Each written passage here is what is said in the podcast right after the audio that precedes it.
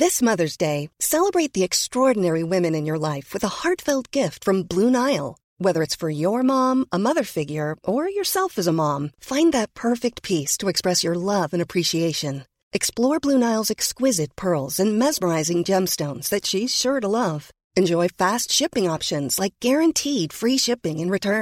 Make this مدرس Day in forget Abu with from Blue Nile right now get اپنٹ off bill That's BlueNile.com. Hey, it's Ryan Reynolds, and I'm here with Keith, co-star of my upcoming film, If, only in theaters May 17th. Do you want to tell people the big news...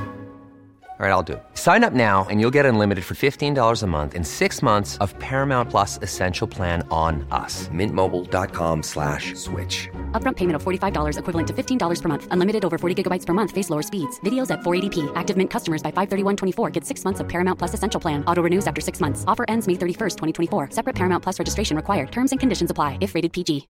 No and the پیپلوائز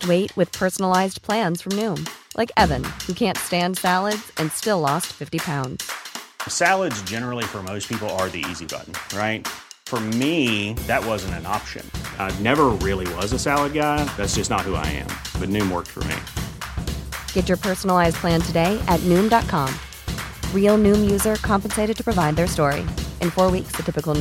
like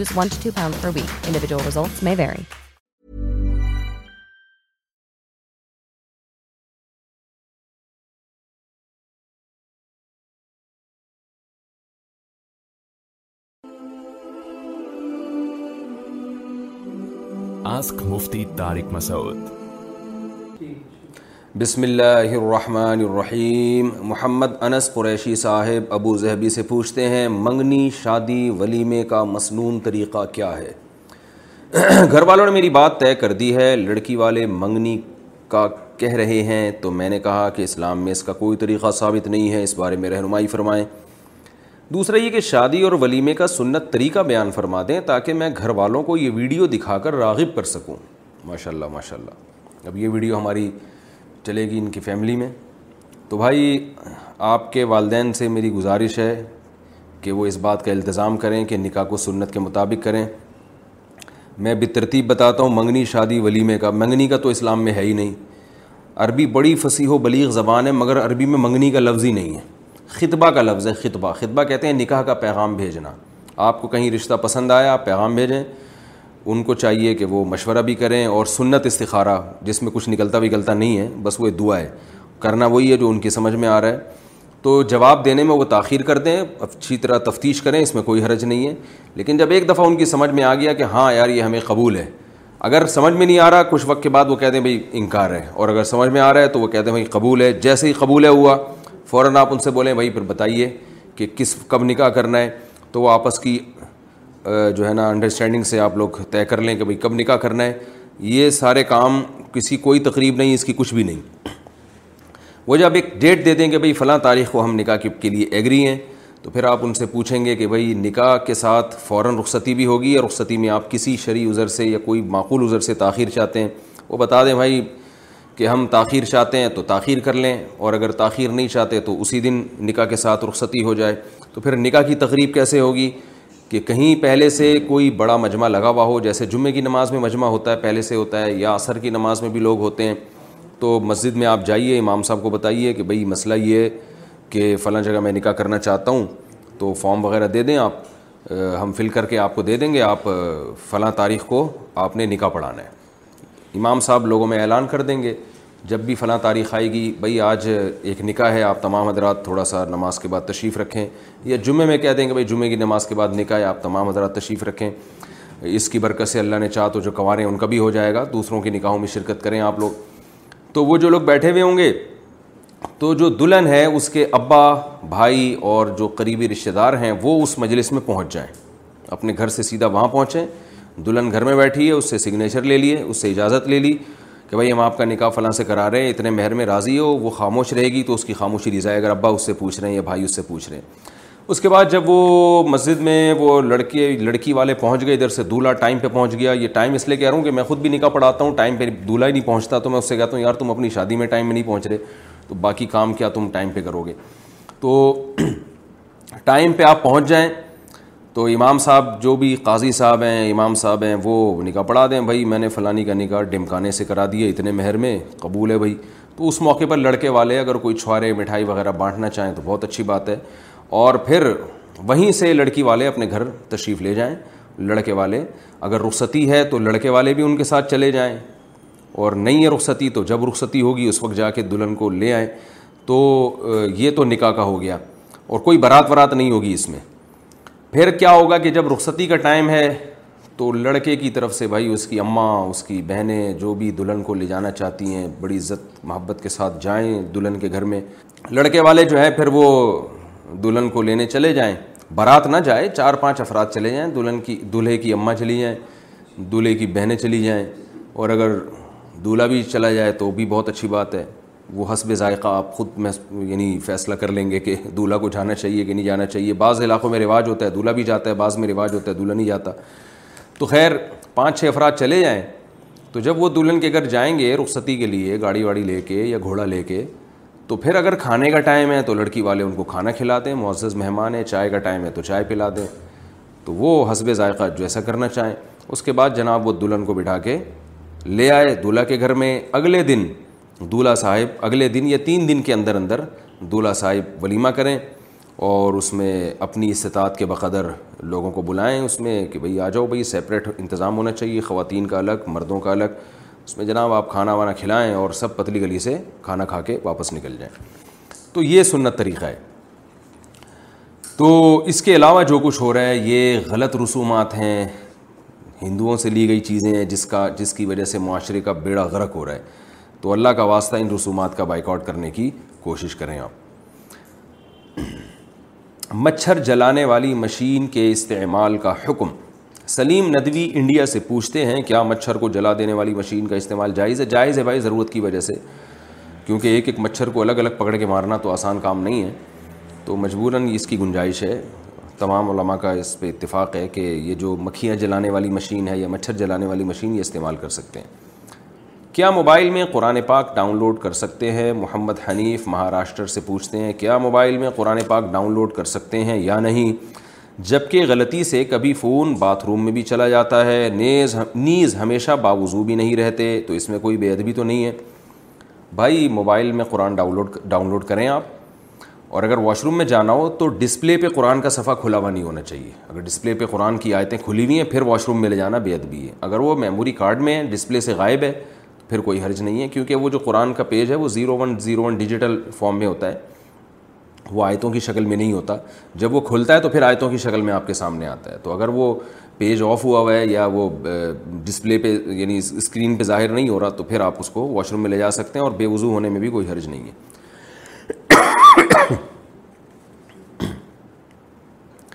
جانور ذبح کرنے سے پہلے بے ہوش کرنے کا حکم محمد قاسم جرمنی سے پوچھتے ہیں جرمنی کے قانون کے مطابق جانور ذبح کرنے سے پہلے اسے بے ہوش کیا جاتا ہے لہذا یہاں کے مسلمان بھی جانور ذبح کرنے سے پہلے اسے بے ہوش کرتے ہیں اس طرح ذبح کیا ہوا گوشت حلال ہوگا جی گوشت تو بالکل حلال ہے کیونکہ جب تک زندہ ہے اس کے گلے پہ چھری پھرے گی اللہ اکبر پڑھ کے تو وہ حلال ہو جائے گا لیکن یہ کام بہرحال ناپسندیدہ ہے کیونکہ جانور کو ذبح کرنے میں ایک بڑی حکمت یہ ہے کہ اس کا جو بلڈ ہے وہ تیزی کے ساتھ اس کی باڈی سے نکل جائے کیونکہ بلڈ ایک گندی ناپاک چیز ہے وہ پیٹ میں نہیں جانا چاہیے جب آپ جانور کو بے ہوش کر دیتے ہیں تو پھر ذبح کرنے کے بعد وہ بلڈ صحیح طرح سے نکلتا نہیں ہے اور وہ اس کی گوشت کو پوشت میں کافی حد تک بلڈ رہ جاتا ہے کیونکہ جب جانور ہوش میں ہوتا ہے نا تو اس کا دماغ کام کر رہا ہوتا ہے اور وہ دماغ جو ہے وہ آرڈر بھیجتا ہے ذبح کے دوران کہ کوئی ایمرجنسی نافذ ہو گئی ہے تو جسم تڑپتا ہے اس سے کیا ہوتا ہے کہ دل بہت زور سے دھڑکتا ہے اور جتنا بلڈ ہے وہ بہت تیزی کے ساتھ اسپیڈ کے ساتھ اس کی رگوں سے نکل جاتا ہے بے ہوشی میں یہ حکمت فوت ہو جاتی ہے تو اس لیے شریعت کے حکمت اور مزاج کے بہرحال یہ عمل خلاف ہے کیونکہ وہ گوشت صحیح طرح سے پاک نہیں ہوتا لیکن حلال ہے حرام نہیں ہے ناپسندیدہ ہے مکرو ہے اس لیے اس عمل سے حتی الامکان اجتناب کرنا چاہیے ہاں جانور اتنا پاورفل ہے کہ وہ قابو میں ہی نہیں آ رہا پھر ایک الگ بات ہے لیکن نارملی یہ پسندیدہ عمل نہیں ہے دودھ پیتے بچے کی الٹی کا حکم محمد طاہر اٹک سے پوچھتے ہیں دودھ پیچھے پیتے بچے یا بچی کی الٹی کا کیا حکم ہے کیا وہ ناپاک ہوتی ہے نہیں جناب وہ ناپاک نہیں ہوتی وہ پاک ہوتی ہے وہ علامہ اقبال ایک دفعہ بازار میں جا رہے تھے تو وہاں لکھا ہوا تھا وہ پڑھنے لگے بازار میں بڑھیا کو الٹی آ گئی تو اصل میں لکھا ہوا تھا بازار میں بڑھیا کوالٹی آ گئی بڑھیا کوالٹی تو ان کا بچپن کا بڑا دلچسپ واقعہ ہے تو یہ جب بھی میں کو الٹی کا لفظ کہیں پڑھتا ہوں نا تو مجھے وہ لطیفہ یاد آ جاتا ہے لکھا ہوا تھا بازار میں بڑھیا کوالٹی آ گئی تو وہ پڑھ رہے تھے بازار میں بڑھیا کو الٹی آ گئی اسی طرح ایک سعودی عرب سے ایک صاحب آئے وہ ایک دن مجھے کہنے لگے کہ یہ لسبیل ہی چوک کدھر ہے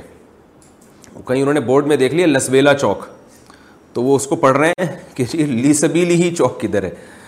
تو میں نے کہا جمع ہو گلن سے پوچھیں ہمارے ساتھ ایک بلوچی کھڑے ہوئے تھے ان کا نام تھا جمعہ گل وہ جمعہ گل ایسے لکھا جاتا ہے نا تو اس کو جمع ہو گلن بھی پڑھ سکتے ہیں تو میں نے کہا جمع ہو گلن بتائے گا آپ کو کہ لی سبیل ہی چوک کدھر ہے تو عورتیں جمعہ کی نماز کیسے پڑھیں سندس قاضی خواتین جمعے کی نماز دو رکت پڑھیں گی یا ظہر کی چار رکت بھائی خواتین اگر جماعت سے جمعے کی نماز پڑھ رہی ہیں تو جیسے مرد دو رکت پڑھتے ہیں خواتین بھی دو رکت پڑھیں گی ظہر کی نماز ان سے ساخت ہو جائے گی اور اگر وہ اخپل طریقے سے نماز پڑھ رہی ہیں یعنی اپنی الگ نماز پڑھ رہی ہیں جماعت سے نہیں پڑھ رہی تو پھر وہ ظہر ہی کی پڑھیں گی پھر وہ جمعہ نہیں پڑھیں گی چار سنت موقع چار فرض اور دو سنت موقع کیا حضور صلی اللہ علیہ وسلم خواب میں آ سکتے ہیں محمد مقصود نے پوچھا ہے کیا رسول اللہ صلی اللہ علیہ وسلم خواب میں آ سکتے ہیں یا نہیں بالکل بھائی آ سکتے ہیں آپ صلی اللہ علیہ وسلم کی صحیح حدیث ہے آپ نے فرمایا مر فی المنام فقط رعانی جس نے مجھے خواب میں دیکھا تو تحقیق اس نے مجھے کو دیکھا اس لیے نبی صلی اللہ علیہ وسلم کی خواب میں زیارت ہو جانا یہ بڑی سعادت کی بات ہے البتہ آپ صلی اللہ علیہ وسلم خواب میں آ کے جب کوئی بات کہیں گے تو اس کو ایز اٹ از نہیں لیا جائے گا بلکہ اس کی تعبیر نکالی جائے گی تعبیر کی جائے گی اس کو قرآن و سنت پہ پرکھا جائے گا کہ اس اس کے مطابق اس کا مطلب لیا جائے گا مثلاً اگر کسی کو نبی خواب میں آ کے کوئی ایسی بات کہہ دیں کہ بھائی تم پہ نماز معاف ہے یا تم داڑھی کاٹ لو تو اب کو یہ نہیں کہہ سکتا کہ نبی کا خواب سچا ہوتا ہے لہٰذا مجھے داڑھی کاٹنے کی اجازت ہے نہ نہ نبی کی جو جاگتی حالت کی باتیں ہیں جو حدیث کی شکل میں ہم تک پہنچی ہیں ان کو پہلے رکھا جائے گا اور خواب کی بات کو دوسرے نمبر پہ اس کی تعویل کی جائے گی اس کی مثال میں ایسے دیتا ہوں دیکھیں آپ کے والد صاحب نے آپ کو ایک کام آپ کے ذمے لگایا کہ بھئی یہ فلاں کام میں تمہیں کہہ رہا ہوں یہ کر دو یا بجلی کا بل مثلاً جمع کرا دو جاگتی حالت میں رات کو جاگتی حالت میں آپ کے ابا نے آپ سے کہا کہ بیٹا صبح آٹھ بجے تم نے بجلی کا بل لازمی جمع کرا دینا ہے خواب میں آ کے آپ کے اب آپ کے ابو آپ کو کہہ رہے ہیں بیٹا صبح آٹھ بجے تم نے بل جمع نہیں کرانا اور فار ایگزامپل یہ خواب بھی سچا ہو اب آپ جب صبح آٹھ بجے اٹھتے ہیں تو کیا کریں گے بل جمع کرائیں گے کہ نہیں کرائیں گے ظاہر ہے کرائیں گے اس لیے کہ اگر آپ نے بل نہیں جمع کرایا اور ابا نے آپ سے پوچھا کہ میں نے تمہیں رات کو کہا تھا کہ بل جمع کرا دینا آپ کے ابا خواب میں آپ نے کچھ اور کہا تو ابا کہیں گے میں جاگتے ہوئے جو کہہ رہا ہوں اس اس کو فوکس نہیں کر رہے خواب کو زیادہ اہمیت دے رہے ہو تو خواب کی اپنی جگہ اہمیت ہے لیکن اتنی نہیں جتنی جاگتی حالت میں باتوں کی اہمیت ہوتی ہے تو ہاں رات کو جو ابا نے خواب میں آگے کہہ دیا کہ جمع نہیں کرانا تو اس میں کوئی تعویل کی جائے گی اس کی تو وہ تو خواب جھوٹا بھی ہو سکتا ہے لیکن رسول اللہ صلی اللہ علیہ وسلم جب بھی خواب میں کوئی ایسی بات کریں تو اس کو قرآن و سنت پہ رکھا جائے گا اور اس کے حساب سے اس کی تعویل کی جائے گی یہ اس لیے کہہ رہا ہوں کہ آج کل بہت سارے جاہل پیروں نے خوابوں پہ ایک پورا ایک جو ہے نا وہ شریعت کا ایک عمارت کھڑی کی ہوئی ہے اور کہ مجھے نبی نے خواب میں یہ فرمایا تو مجھے نبی خواب میں یہ فرمایا ان میں بہت سے جھوٹے ہوتے ہیں خواب آیا نہیں ہوتا اور اگر آیا بھی ہے تو اس کی ایک تعبیر ہوتی ہے تو اس لیے خواب میں تو آنا نبی صلی اللہ علیہ وسلم کی زیارت ہونا یہ بڑی اچھی بات ہے لیکن اس کی وجہ سے شریعت کا کوئی مسئلہ تبدیل نہیں ہوگا شریعت کے جو اصول ہیں وہ کتابوں میں لکھے ہوئے ہیں انہیں کو فالو کرنا پڑے گا خواب کی شرع حیثیت کیا ہے شریعت میں خواب کی کیا حیثیت ہے تفصیل سے وضاحت کر دیں عائشہ فاطمہ سرگودا سے دیکھیے خواب کی جو شریعت میں حیثیت ہے وہ اتنی ہے کہ صحیح حدیث میں رسول اللہ صلی اللہ علیہ وسلم نے ارشاد فرمایا لم یبقا من من نبوتی الا المبشرات آپ نے فرمایا کہ نبوت ختم ہو گئیں مگر خوشخبریاں باقی ہیں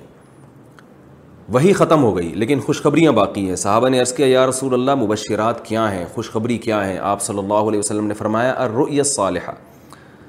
کہ نیک خواب پھر آپ صلی اللہ علیہ وسلم نے فرمایا قرب قیامت میں جو مومن ہے اس کا ہر خواب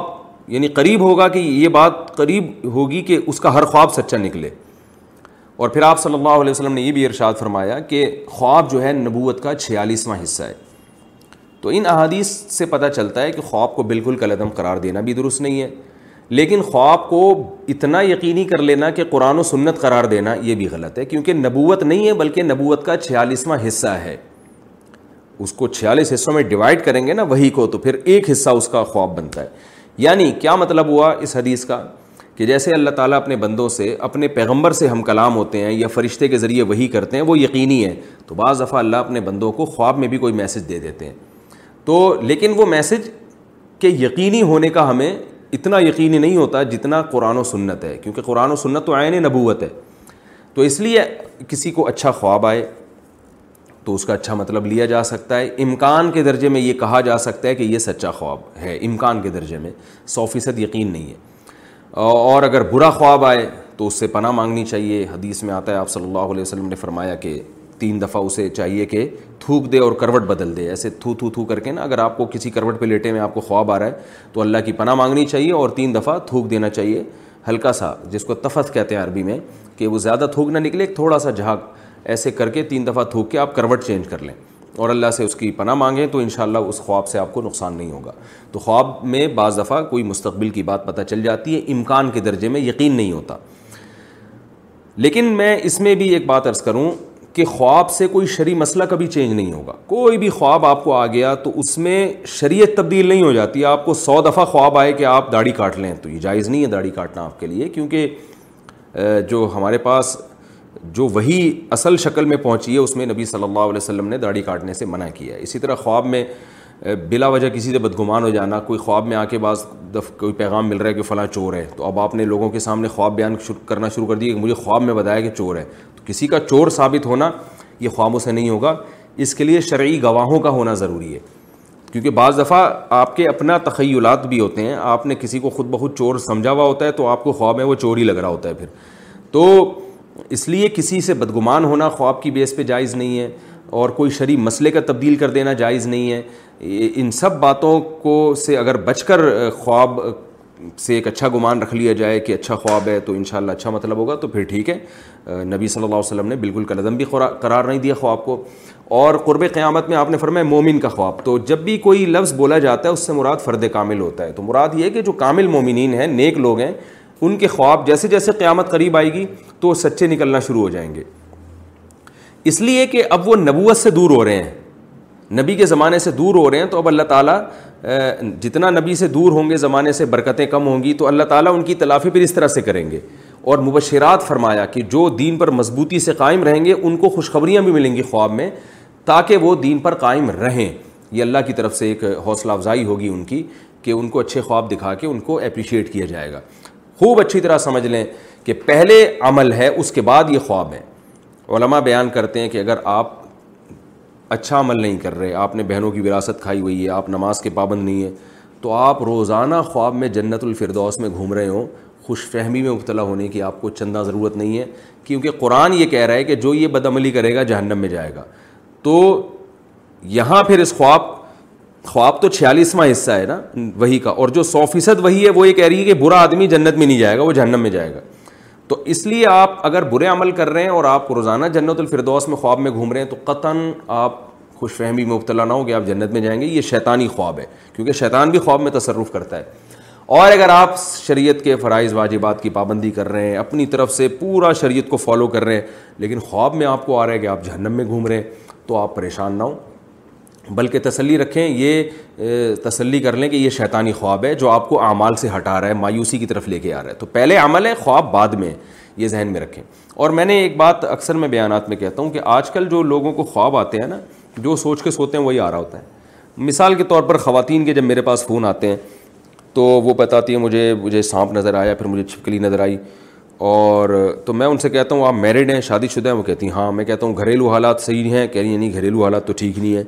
میں کہتا ہوں ساس سے بنتی ہے کہ نہیں نہیں بنتی دیورانی جٹھانیوں سے بنتی ہیں بالکل بھی نہیں بنتی میں کہتا ہوں پھر وہ چھپکلیاں جو ہے نا وہ ساس اور دیورانی ہیں جو چھپکلیاں اور سانپوں کی شکل میں آ رہی ہیں تو جو آدمی پریشان ہوتا ہے نا اس کے خواب پھر اسی طرح آ رہے ہوتے ہیں تو اس کا حل یہ ہے کہ خوابوں کی تعبیر میں ٹائم ضائع کرنے کے بجائے اپنی پریشانی کو دور کریں میاں صاحب سے بولیں بھائی مجھے اس خاندان سے ذرا الگ کرو یا خود ٹھیک ہو جائے اگر آپ غلط ہیں تو سانس کو ٹھیک کرنا تو آپ کو پتہ ہے اونٹ کو رکشے میں بٹھانا آسان ہے سانس کو ٹھیک کرنا بہت مشکل ہے تو ایسی کنڈیشن میں مرد کو چاہیے کہ اپنی بیوی کا خیال کرے اس کو الگ گھر لے کے دے اور اگر بیوی کی غلطی ہے تو پھر بیوی کو سمجھائے تاکہ گھر میں جھگڑے ختم ہو تو یہ جو گھر میں جھگڑے ہو رہے ہوتے ہیں اس سے بھی ڈرون خواب آتے ہیں ان کی کوئی تعبیر نہیں ہوتی بلکہ وہ آپ پہلے سے ڈپریشن میں ہوتے ہیں تو جو آدمی خوش نہیں ہوتا اس کو خواب برے ہی آتے ہیں جو خوش ہوتا ہے اس کو اچھے خواب آتے ہیں تو یہ بھی ایک فیکٹ ہے تو اس کو بھی ذہن میں رکھنا چاہیے دوسرا مسئلہ ایک اور اہم یہ بھی ہے کہ پیٹ جب خراب ہوتا ہے نا اور پیٹ میں گیس ہو اور آپ اسی حال میں چت سو جائیں تو بھی ڈرونے خواب آتے ہیں تو ان سے ڈرنا نہیں چاہیے بلکہ پیٹ کا علاج کرنا چاہیے کتنے لوگ ہیں ان کو برے خواب آتے تھے اس خواب میں وہ جن چڑیلے بھوتے دیکھ رہے ہیں کبھی دیکھ رہے ہیں کہ ہم آسمان سے گر رہے ہیں زمین پہ پہنچنے سے پہلے آنکھ کھل گئی تو شوگر مرنے سے پہلے آنکھ کھل گئی ان کی کبھی دیکھ رہے ہیں کوئی گلا دبا رہا ہے تو کبھی کچھ ہو رہا ہے تو میں ان سے اکثر یہ بات کہتا ہوں کہ بھائی آپ مجھے یہ بتاؤ رات کو کھانا کب کھاتے ہیں وہ بتا دیں ڈیڑھ بجے رات کو ہم کھانا کھاتے ہیں اور پونے دو بجے سو جاتے ہیں تو میں ان سے کہتا ہوں بھائی یہ پیٹ میں گیس اتنی بھری ہوئی ہے دماغ کی طرف چڑھتی ہے جس سے یہ چڑیلیں آ رہی ہیں تو آپ رات کو کھانا جلدی کھائیں اور دو گولی کارمینا گرم پانی سے کھا لیں اس سے آپ کے خواب اچھے آئیں گے تو ایسا ہوتا ہے وہ پھر وہ ہوتے ہیں تو وہ خواب خود بخود سیٹ ہو جاتے ہیں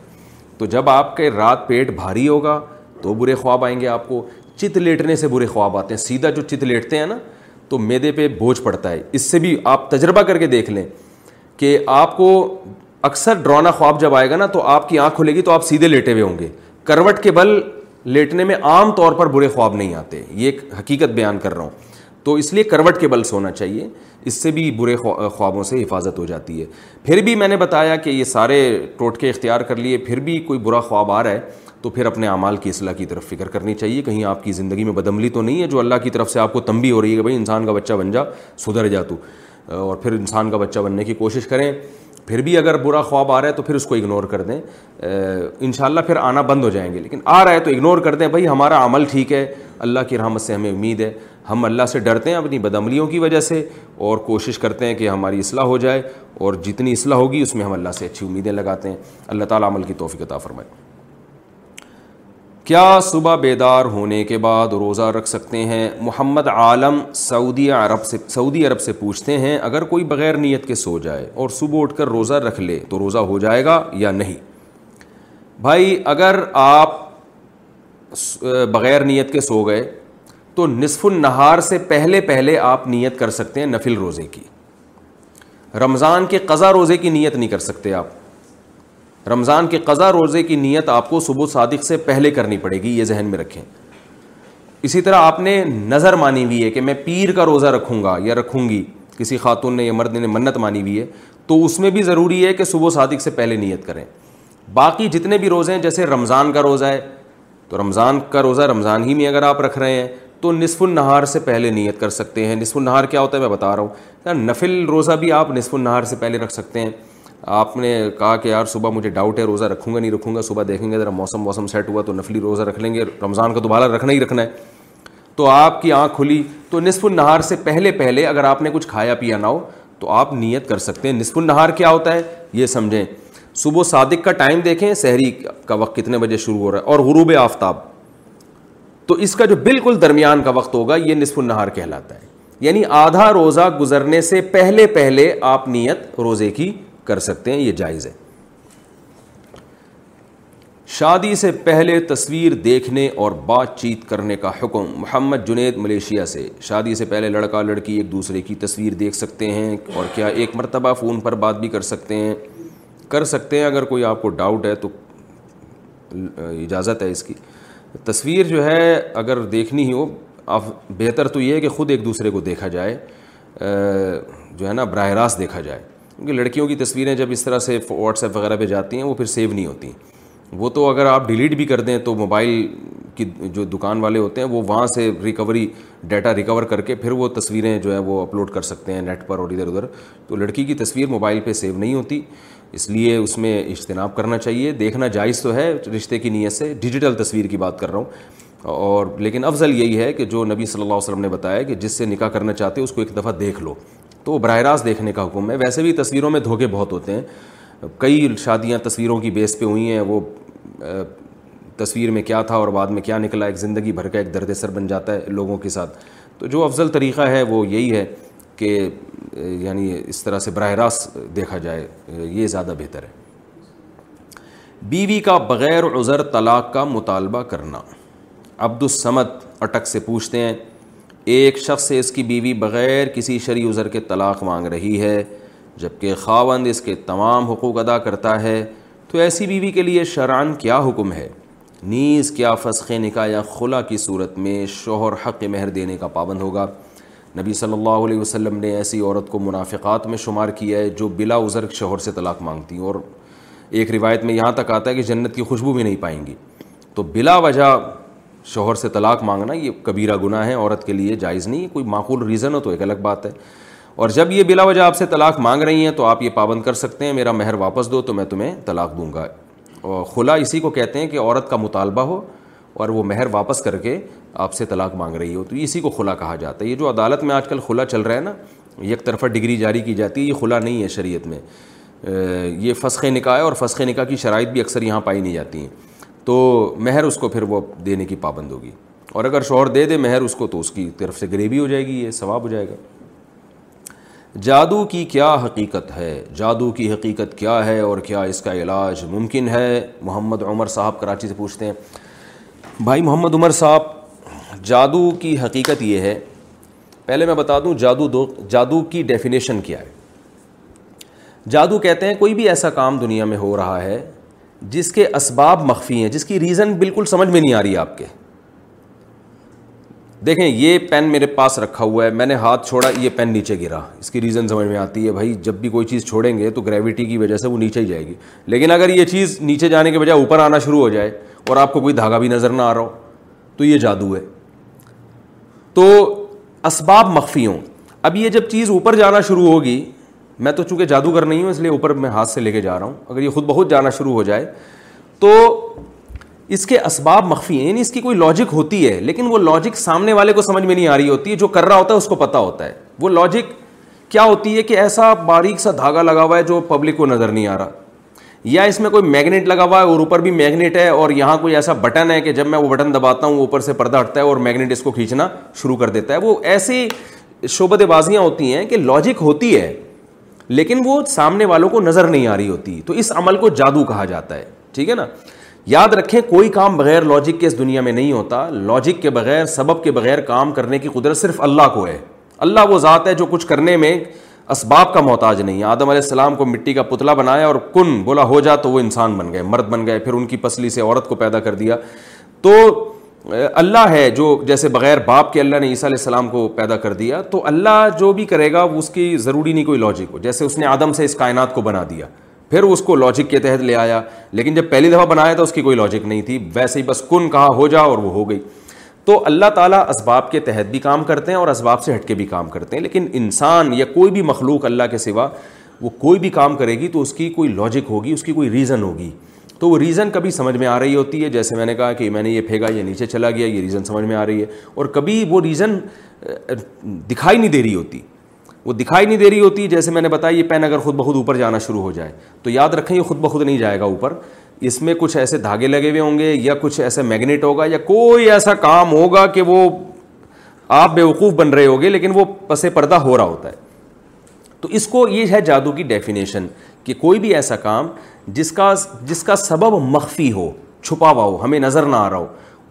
اس عمل کو جادو کہا جاتا ہے اس کی پھر دو قسمیں ہیں ایک قسم وہ ہے کہ جو خفیہ تدبیریں استعمال کر کے شعبد بازی جسے کہا جاتا ہے جیسے میں نے بتایا چپ ایسا دھاگا لگا دوں ٹرانسپیرنٹ وہ نظر ہی نہ آ رہا ہو آپ کو اور یہ اوپر جا رہا ہو بندہ اوپر بیٹھا ہوا اس کو کھینچ رہا ہو تو آپ تو سمجھیں گے خود بخود جا رہا ہے حالانکہ وہ اوپر کوئی بندہ بیٹھا ہوا ہے جیسے میجک شو جتنے بھی آتے ہیں وہ جی آستین سے کبوتر نکال دیا اس نے اور وہ انڈا یوں کیا تو انڈے کو یوں کیا تو انڈے سے بچہ نکل آیا وہ ہوتی ٹرک ہے وہ اسباب ہوتے ہیں وہ بڑی زبردست ٹرک ہوتی ہے ان کی وہ سیکھنے سے سکھا بھی دیتے ہیں اور جیسے آپ نے دیکھا ہوگا وہ دو ٹکڑے کر دیے دھڑ کے وہ اصل میں ٹانگیں فولڈ کی بھی ہوتی ہیں ہمیں لگ رہا ہوتا ہے کہ یہ ٹانگیں الگ ہو رہی ہیں وہ الگ الگ نہیں ہو رہی ہوتی ہیں تو اس طرح کے دھوکے یا ممتاز بیگم آپ نے چڑیا گھر میں دیکھی ہوگی لومڑی ہے اوپر سر اس کا عورت کا ہے پیچھے پوری لومڑی ہے وہ اصل میں لومڑی نہیں ہے وہ کوئی خاتون ہی نیچے ہوتی ہیں وہ پیچھے لومڑی کا دھڑ لگایا ہوا ہوتا ہے تو ایسی شعبت بازیاں یہ بھی جادو ہے اور ایک جادو وہ ہوتا ہے جو جنات کے ذریعے کیا جاتا ہے اس کو بھی اچھی طرح سمجھیں ہوتا یہ ہے کہ جو شیاطین جنات ہیں ان کو کوئی میسج دیا جاتا ہے کہ بھائی تم نے فلاں کام کرنا ہے فلاں کو نقصان پہنچانا ہے تو جب ان کو ایک میسج دیا جاتا ہے ایک خاص طریقے سے جو یہ جادوگر ٹائپ کے لوگ ہوتے ہیں نا وہ ان کو میسج دینا جانتے ہیں کہ کس طرح سے جن کو یہ میسج دیا جائے گا تو جن سمجھ جائے گا کہ میں نے کرنا کیا ہے پھر وہ جن سے کام کروانے کے لیے کیونکہ وہ جن کافر ہوتے ہیں اور شیاطین ہوتے ہیں یعنی برے جنات ہوتے ہیں تو پھر کوئی بہت ہی وحشیانہ عمل کیا جاتا ہے جس سے وہ جن خوش ہو کے کچھ کام کر دیتے ہیں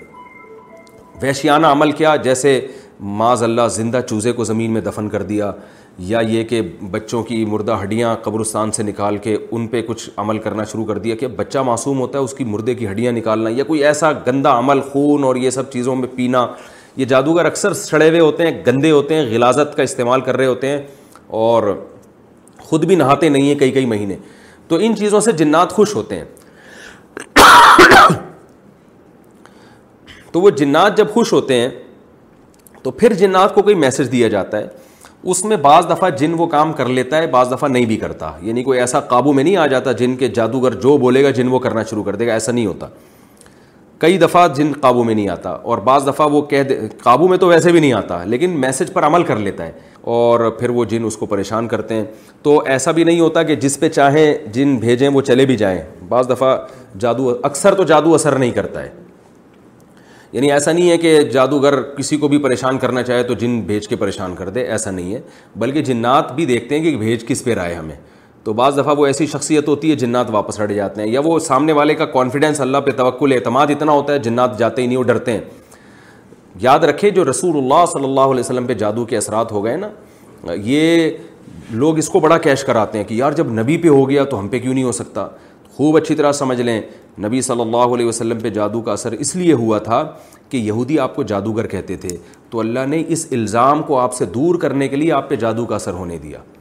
ورنہ جادو کا اثر آسان نہیں ہے علماء پہ جادو کرنا آسان نہیں ہے مشہور شخصیتوں پہ جادو کرنا آسان نہیں ہے نبی پہ اس لیے اثر ہوا تھا اور وہ بھی تھوڑا سا ہوا تھا جتنا کیا تھا اتنا ہوا بھی نہیں تھا اس لیے ہو گیا تھا تاکہ نبی صلی اللہ علیہ وسلم کو جادوگر کا تانا کم از کم ختم ہو جائے ورنہ اگر جادو نہیں ہوتا نا تو لوگ کہتے ہیں یہ جادوگر ہیں انہوں نے جادو کا توڑ کر لیا ہے تو اللہ نے ہونے دیا کہ دیکھو یقین کر لو کہ یہ جادوگر نہیں ہے ورنہ ان پہ تو اثر ہوتا ہی نہیں کیونکہ جادوگر تو خود توڑ کر لیتا ہے اس کا ورنہ جادو کرنا اتنا آسان نہیں ہے جو لوگ کہتے ہیں نا اتنا آسان ہے میں کہتا ہوں حضرت ابو بکر پہ کیوں نہیں ہوا جادو حضرت عمر پہ کیوں نہیں ہوا یہودیوں کی دشمنی تو صرف نبی صلی اللہ علیہ وسلم سے تھوڑی تھی حضرت عمر سے تو بڑی دشمنی تھی وہ تو پوری خلافت قائم کی انہوں نے حضرت علی پہ کیوں نہیں ہو گیا حضرت عثمان پہ کیوں نہیں ہو گیا اور آج کیوں نہیں ہو جاتا آج جے you I P T I کا پڈا چل رہا ہے تو وہ جے یو آئی والے دو چار جادوگر عمران خان پہ جنات عمران خان پہ کیوں نہیں چھوڑ دیتے پی ٹی آئی والے دو چار جادوگر مولانا فضل الرحمان پہ کیوں نہیں چھوڑ دیتے کچھ بھی نہیں ہوتا تو اتنا زیادہ جادوگروں سے ڈرانا کریں قرآن مجید کے صاف الفاظ ہیں کہ کہ وہ انہو کان الجالم من یعوذون برجال من ہم فزادوہم رہقا کہ جنات سورہ جن میں یہ آئے تھے کہ جنات نے کہا کہ بہت سے انسان ہم سے ڈرتے تھے جس سے ہماری سرکشی بڑھ گئی تو پتہ یہ چلا کہ جو لوگ جنات اور جادو سے زیادہ ڈرتے ہیں جنات اور جادو اثر بھی انہی پہ کرتا ہے جن میں کانفیڈنس ہوتا ہے ڈرتے نہیں ہیں ان پہ اثر نہیں ہوتا خالد بن ولید رضی اللہ تعالیٰ ایک درخت کو گرانے گئے تھے اس پہ جنات تھے تو وہ جو ہے نا ایسے وہ چڑیل بن کے ان کے اوپر حملہ کرنے لگی خالد بن ولید نے ایک تلوار گھما کے اس کا جو ہے نا وہ ستیہ ناس کر دیا اب کوئی عام آدمی جاتا وہ تو اور ڈر جاتا پناہ مانگنے لگتا تو جنات سے زیادہ ڈر ڈرا ورا نہ کریں اور نہ جادوگروں سے ڈرا کریں آپ دیکھ لو یہ جو جادوگر بیٹھے ہوئے ہوتے ہیں خون پی رہے ہیں اور گوبر شوبر رکھا ہوا ہے وہ پتہ نہیں گند میں اور وہ فلیتے پلیتے جلا رہے ہیں لوگ ان سے بڑے عقیدت مند ہوتے ہیں جب پولیس چھاپا مارتی ہے کیسے بھاگتے ہیں یہ کیونکہ پولیس جب جاتی ہے نا کانفیڈنس کے ساتھ وہ ڈرتی نہیں ہے تو اس وقت ان کے جنات کہاں چلے جاتے ہیں تو اس لیے ان جادوگروں سے بالکل نہ ڈریں اور یہ اگر کہنا میں یہ کر دوں گا وہ کر دوں گا میرے بیان سن کے بہت سے لوگ الحمد للہ انہیں ڈرنا چھوڑ دیا تو ایک جادوگر نے دھمکی دی کل چوبیس گھنٹے میں تیرے ساتھ یہ ہو جائے گا وہ لڑکے کا میرے پاس فون آیا میں نے کہا اگر تو ڈرے گا تو ہو جائے گا یاد رکھنا نہیں ڈرے گا تو کچھ بھی نہیں ہوگا اور اس جادوگر کو بول لے بھائی تو ڈبل کر دے میرے ساتھ نقصان نہ تو یہی ہوا چوبیس گھنٹے گزر گئے کچھ بھی نہیں ہوا تو یہ جادوگر لوگوں کو زیادہ فری نہ کرایا کریں لیکن بہرحال جو اس طرح کے لوگ ہوتے ہیں ان پہ جادو اثر کرتا ہے جو ان چیزوں پہ زیادہ یقین کرتے ہیں اور احتیاط کا تقاضا بہرحال یہی ہے کہ رقیہ شرعیہ کا اہتمام کیا جائے تاکہ یہ اثر بھی اگر اس کا امکان بھی ختم ہو جائے اور وہ وہی رقیہ ہے جو نبی صلی اللہ علیہ وسلم نے بتایا سورہ فلق سورہ ناس رات کو اپنے اوپر پڑھ کے دم کرنا چاہیے اپنے بچوں پہ دم کرنا چاہیے اسی طرح دعا سکھائیے نبی صلی اللہ علیہ وسلم نے اعوذ بھی کلیمات اللہ من مین کلِِ شعیط و من کل کلِ علامہ اس دعا کو پڑھ کے اپنے اوپر بھی دم کرنا چاہیے بچوں پہ بھی رات کو آیت الکرسی پڑھنی چاہیے سونے سے پہلے تو یہ چیزوں کا اہتمام کریں گے انشاءاللہ اثر نہیں ہوگا تو یہ میں نے دو قسمیں آپ کو بتائی ہیں جادو کی ایک جنات کے ذریعے اور ایک جو شعبت بازی ہے اور یہ بات خوب اچھی طرح سمجھ لیں علماء نے یہ بات لکھی ہے میں نے حوالوں کے ساتھ یہ بات کی ہے بعض دفعہ یہ جو شعبت بازی ہے مسمرزم کیا جاتا ہے بعض دفعہ آپ کے دماغ کو پڑھا جاتا ہے تو وہ بھی کیا کرتے ہیں یہ بھی جادو کی ایک قسم ہے کہ اسباب مخفی ہوتے ہیں لیکن کچھ کام ایسا ہو رہا تھا جس پہ آپ حیران ہوتے ہیں بعض دفعہ یہ کیا جاتا ہے آپ کو خاص عمل دیا جاتا ہے آپ اس عمل میں مشغول ہوتے ہیں ہوتے ہوتے ہیں آپ کی سوچ مرتکز ہو جاتی ہے تو اس سے جو جس نے آپ کو وہ عمل دیا ہے نا وہ آپ کے دماغ پہ اثر ڈال دیتا ہے پھر میں نے اکثر ایک واقعہ اس کا میں اکثر سناتا ہوں ایک عامل نے کیا کیا میاں بیوی کے اولاد نہیں ہو رہی تھی اس نے میاں بیوی کو بلایا اور ایک ماحول بنایا اس عامل نے پھر ہمیں خود بتایا کہ میں اس طرح کرتا ہوں اس سے نا ان کے ذہن کو میں مسخر کر لیتا ہوں تو اس عامل نے کہا ان میاں بیوی بی کو کہ ازا زلزلت الارض زلزالہ یہ پڑھنا شروع کرو اب انہوں نے قرآن پڑھنا شروع کیا بار بار پڑھ رہے ہیں پڑھ رہے ہیں پڑھ رہے ہیں پڑھ رہے ہیں اس نے اندھیرا کر دیا اور میاں بیوی بی سے کہا دونوں اپنے جو ہے نا وہ عجیب عجیب سے ان سے عمل کروائے نا میں اس ایسے بےحدہ عمال کروائے کہ میں اس کو اپنی ریکارڈنگ میں نہیں لانا چاہتا جس سے ان کو یہ یہ نا ان کو ایک ذہن میں یہ آتا ہے کہ پتہ نہیں کچھ ہونے والا ہے یعنی ایسے عجیب عجیب عمال کروائے جاتے ہیں نا جس سے وہ لگنے لگے وہ بیٹا کچھ ہونے والا ہے ہمارے ساتھ تو اس سے کیا ہوتا ہے کہ وہ روب میں آ جاتے ہیں ایک ایک مسخر ہو جاتا ہے ان کا دماغ اور ازا زلزلت اردو زلزالہ ازا ذل ذلزل تلرد و قرآن پڑھانا شروع کیا اور ہوتے ہوتے کیا ہوا ہے کہ پھر ایک دم ان کے سامنے ایک مٹکا آ کے گرا ہے وہ مٹکا ٹوٹا ہے اس میں پتلے اور اس میں میاں بیوی کے پتلے اور اس میں سوئیاں لگی ہوئی ہیں اور وہ مٹکا بکھر گیا اور اس عامل نے کہا دیکھو ماشاء اللہ مبارک ہو یہ تم لوگوں پہ اتنا خطرناک جادو ہوا تھا آج یہ جادو میں نے توڑ دیا ہے اس عامل نے ہمیں خود بتایا کہ نہ کوئی مٹکا آ کے گرا نہ کوئی سوئیاں تھیں میں نے ان کے دماغ کو مسخر کر لیا تھا اب جو تصور میں ان کے دماغ میں ڈالوں گا وہ تصور آئے گا تو ہم نے پوچھا یہ مسخر کیسے کیا اس نے کہا کہ ان کو میں نے جو سورہ زلزال پڑھائی ہے نا اس کا کوئی اثر نہیں ہے بس ان کو یہ لگا کہ کچھ ہو رہا ہے اس لیے میں نے بیان میں یہ دعویٰ کیا تھا بعض دفعہ قرآن سے بھی جادو کیا جاتا ہے لیکن لوگوں نے میرا بڑا مذاق اڑایا تھا اس پہ کہ قرآن کی طرف جادو کی نسبت کر دی تو یاد رکھیں وہ جو قرآن سے جادو کیا جاتا ہے وہ وہ اس کا اس کی وجہ یہ ہوتی ہے کہ وہ آیتیں آپ سے پڑھوا کر نا آپ کو کی سوچ کو مرتکز کیا جاتا ہے ہندو لوگ وہ منتر کے ذریعے ایک خاص منتر دے دیں گے وہ پڑھنا شروع کر دو گے آپ اور جو عامل لوگ ہیں وہ روحانی ٹوپی ڈرامے جو ہیں وہ روحانیت کے نام پہ وہ قرآن کی آیتیں میں لگا دیتے ہیں آپ کو تاکہ آپ سمجھے بڑا نیک آدمی ہے مقصد قرآن نہیں ہوتا مقصد آپ کی سوچ کو مرتکز کرنا ہوتا ہے تو وہ قرآن سے بھی ہو جاتی ہے وہ مخصوص کلمات سے بھی ہو جاتی ہے بس وہ ایسے ہونے چاہیے کہ آپ کو لگے کچھ ہو رہا ہے تو جب آپ کو لگنے لگتا ہے نا کچھ ہو رہا ہے تو پھر وہ جو آپ کے دماغ میں خیال ڈالے گا وہ بیٹھ جائے گا اور جس کو لگے کچھ بھی نہیں ہو رہا نارمل ہے وہ پوری ایڑی چوٹی کا زور لگا دے ہم نے اسے کہا یار ہمارے سامنے مٹکا توڑ کے دکھاؤ اس نے کہا نہیں ہو سکتا اس نے کہا آپ کا آپ کے دماغ کو نہیں مسخر کر سکتا میں تو اس لیے یاد رکھیں بعض قرآن سیڈیز ایسی ہیں جن میں قرآن کی مخصوص آیتیں آپ سنتے ہیں سنتے ہیں سنتے ہیں سنتے ہیں آپ کو ایسا لگتا ہے کچھ ہو رہا ہے آپ اس لیے سنتے ہیں میرے جادو کا علاج ہو جائے تو سنتے سنتے سنتے سنتے آپ کی سوچ مرتکز ہوتی ہے ایک ایک گھنٹہ جب مخصوص قاریوں کی آواز میں آپ سنتے ہیں تو بعض دفعہ آپ کو الٹیاں لگ جاتی ہیں طبیعت خراب ہو جاتی ہے وقتی طور پر اس سے آپ سمجھتے ہو میرے جادو کا علاج ہو رہا ہے حالانکہ وہ علاج نہیں ہو رہا ہوتا آپ پہ جادو ہو رہا ہوتا ہے جادو کا مطلب آپ کی یعنی الٹیاں ہو رہی ہیں لیکن آپ کو اس کا سبب معلوم نہیں ہوتا وہ سبب یہی ہوتا ہے کہ آپ کی نیت بھی ہے کہ جادو کا علاج ہو آپ سمجھ رہے ہوتے ہیں کہ ہو رہا ہے آپ سمجھتے ہیں کہ میرے اندر جنات ہیں حالانکہ کچھ بھی نہیں ہوتا آپ سمجھتے ہیں میرے اندر جنات ہیں اب میں یہ سورہ رحمان اتنی دفعہ اتنے غور سے بار بار ایک خاص فریکوینسی کے ساتھ سنوں گا تو وہ جنات نکلنا شروع ہوں گے تو جب ایک گھنٹہ ڈیڑھ گھنٹہ آپ روزانہ سنتے ہیں تو وہ نکلتے وکلتے کچھ بھی نہیں ہے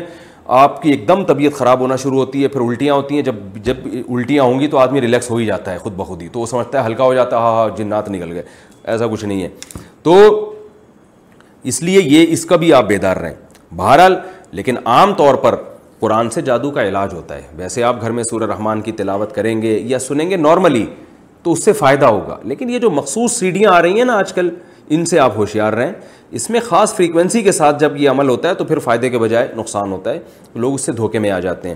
ورنہ ہم خود لوگوں کو بتاتے ہیں جن پہ جادو ہے جن ہے ہم خود ان کو بتاتے ہیں آپ یہ صورت پڑھا کریں اتنی دفعہ پڑھا کریں یا یہ صورت سنا کریں جب گھر میں قرآن کی تلاوت لگے گی تو اسی برکتیں ہوں گی انشاءاللہ جنات بھاگیں گے آپ صلی اللہ علیہ وسلم نے سورہ آیت الکرسی پڑھنے کا حکم دیا سورہ بقرہ کی آخری آیتیں پڑھنے کا حکم دیا بلکہ ہم تو غیر مسلموں کو بھی بتاتے ہیں جب وہ آتے ہیں نا کہ جن جن ہے جادو ہے تو ہم ان کو بھی بتاتے ہیں سورہ رحمان پڑھو یا سنو تو ان کو بھی فائدہ ہوتا ہے